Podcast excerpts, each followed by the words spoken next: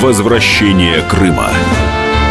Документально-художественная повесть военного обозревателя «Комсомольской правды» Виктора Баранца о событиях двухлетней давности. Глава 31. Русский щелбан. Клэпер. Всех нас прослушивали на совещании 26 февраля. Тогда, как вы помните, шел разговор про Крым. Вы, господин президент, в тот день особенно сильно отчитывали Александра. Кит Александр, четырехзвездный генерал, директор Агентства национальной безопасности и начальник кибернетического командования США. Обама. Да, я это помню. И что, по-твоему, Александр и... Этого не может быть. Клэпер. К великому сожалению, может, господин президент. Ведь кто-то же ваш голос записывал.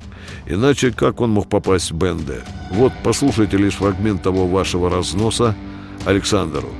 Клэпер достал из портфеля диктофон, включил его и положил на стол перед президентом. Обама услышал свой голос. «Господин Александр, вы мне еще поплачьтесь, что за Путиным совершенно невозможно следить, что у него нет аккаунтов в соцсетях, что он ничего не пишет в Твиттере, что он не пользуется электронной почтой, что у него нет даже сотового телефона, что он не обсуждал с министром обороны Шойгу план вторжения в Крым посреди Красной площади. Обама был ошарашен, сказал раздраженно. «Хватит! Выключи это, Джеймс! Ты действительно подозреваешь Александра?» Клэпер. «Да, подозреваю. Потому что этот жук единственный из нас, располагающий аппаратурой прослушки, которая не способна глушить электронная защита даже в вашем кабинете. Я это абсолютно точно знаю. Обама, что ты предлагаешь? Клепер, немедленно начать расследование канала утечки информации через АНБ. Заменить всю систему электронной защиты вашего кабинета и всего Белого дома. Обама, хорошо, я распоряжусь сделать это.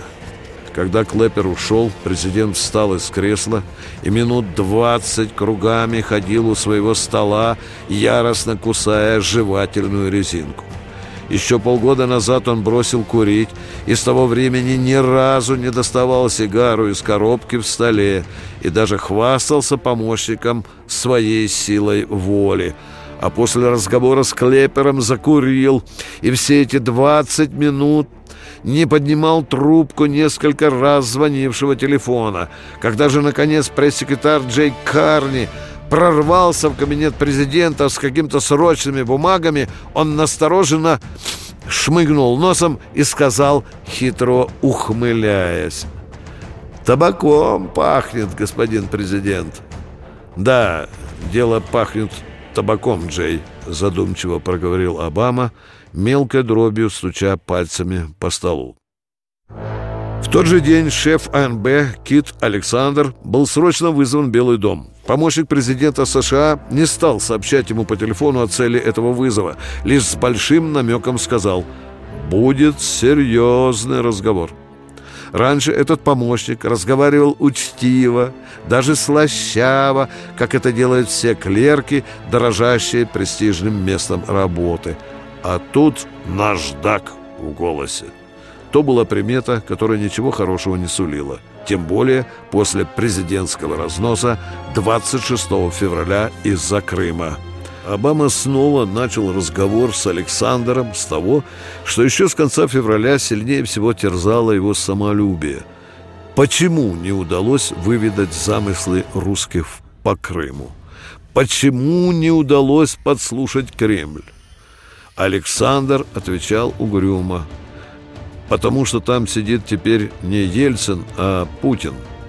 Во времена Ельцина нам удалось внедрить своего агента в немецкую фирму, которая устанавливала аппаратуру связи в Кремле. Неужели Ельцин был таким простофилей, чтобы допустить немцев в Кремль? Удивился Обама. Господин президент, все именно так и было. Ельцина тогда же свои люди, имевшие бизнес в Германии, и убедили поставить немецкую систему связи. Об этом даже русские газеты тогда писали. Русские, конечно, немецкую аппаратуру переналадили, поставили много блокировочных устройств, Но наш человек там столько жучков оставил, что АНБ слышала, извините, даже как пукает Ельцин. Обама. Я слышал, что АНБ хорошо поработала в Кремле тогда, когда итальянцы там ремонт делали. Александр, да, это так. Вообще, во времена Ельцина у нас с прослушкой Кремля и правительства России проблем не было. Я сам в те годы много работал в Москве и был поражен тем, что русские разрешили построить еще одно здание нашего посольства прямо через дорогу от здания русского правительства. Там расстояние метров пятьдесят – я сидел в наушниках, задрав ноги на стол, курил сигару, пил кофе и слушал русские секреты. О, то было золотое время для АНБ. Обама, но почему же сейчас у нас проблемы? Александр, Проблемы у нас начались, когда после Ельцина в Кремль пришел Путин. При нем всю немецкую систему связи выдрали и поставили русскую. Из-под итальянской лепнины в Кремле все наши жучки повыковыривали. А когда Путин стал премьером правительства, русские поставили на стекла и стены мощные антирезонаторы и опутали Белый дом мощным кабелем. Русские поумнели, и наша сладкая жизнь закончилась. Теперь мы прослушаем главным образом мобильники русских, сидим в их гаджетах и... Обама. Но неужели ничего нельзя было подслушать, когда русские готовились захватить Крым? Там же были войска, много войск. Было же наверняка много такого в эфире, из чего можно было понять намерения военных. Но вы почему-то ничего не расслышали, ничего не поняли. Неужели Путин не переговаривался с министром обороны, со своим генштабом?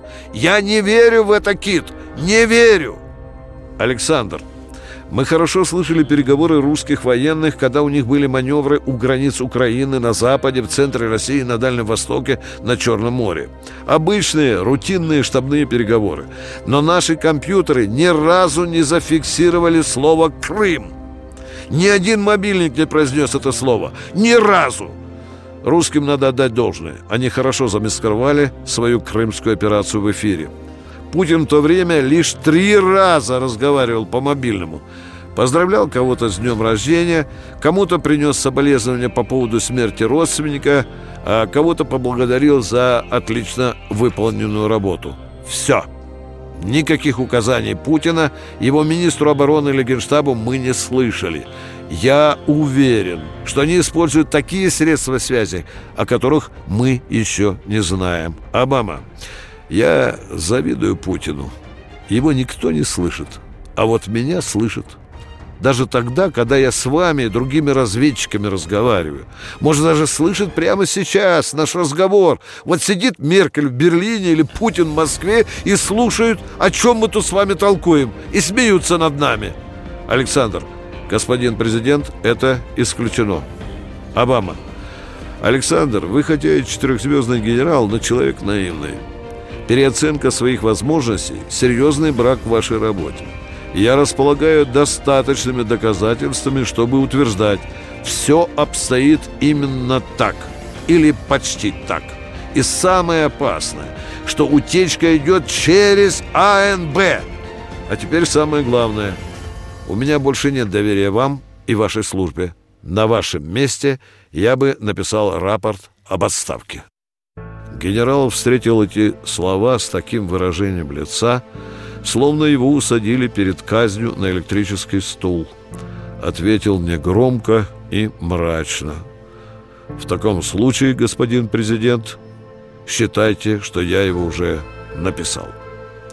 Через неделю Александр был уволен, а вместе с ним еще восемь руководителей различных департаментов американской разведки. Это случилось вскоре после оглашения результатов расследования, которое проводила в АНБ и других разведорганов США комиссия Конгресса.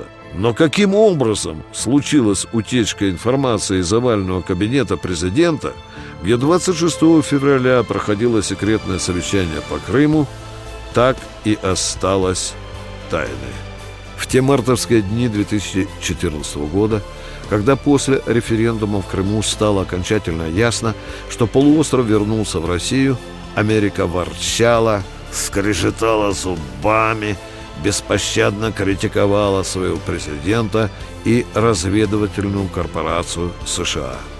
Газеты, телевидение, радио, конгрессмены, сенаторы, простые граждане несли их по кочкам. Еще бы! Великая и непревзойденная Америка была уязвлена и унижена этими ушлыми русскими. Великая Америка получила от Путина и его армии позорный щелбан по носу. Возвращение Крыма. На радио «Комсомольская правда».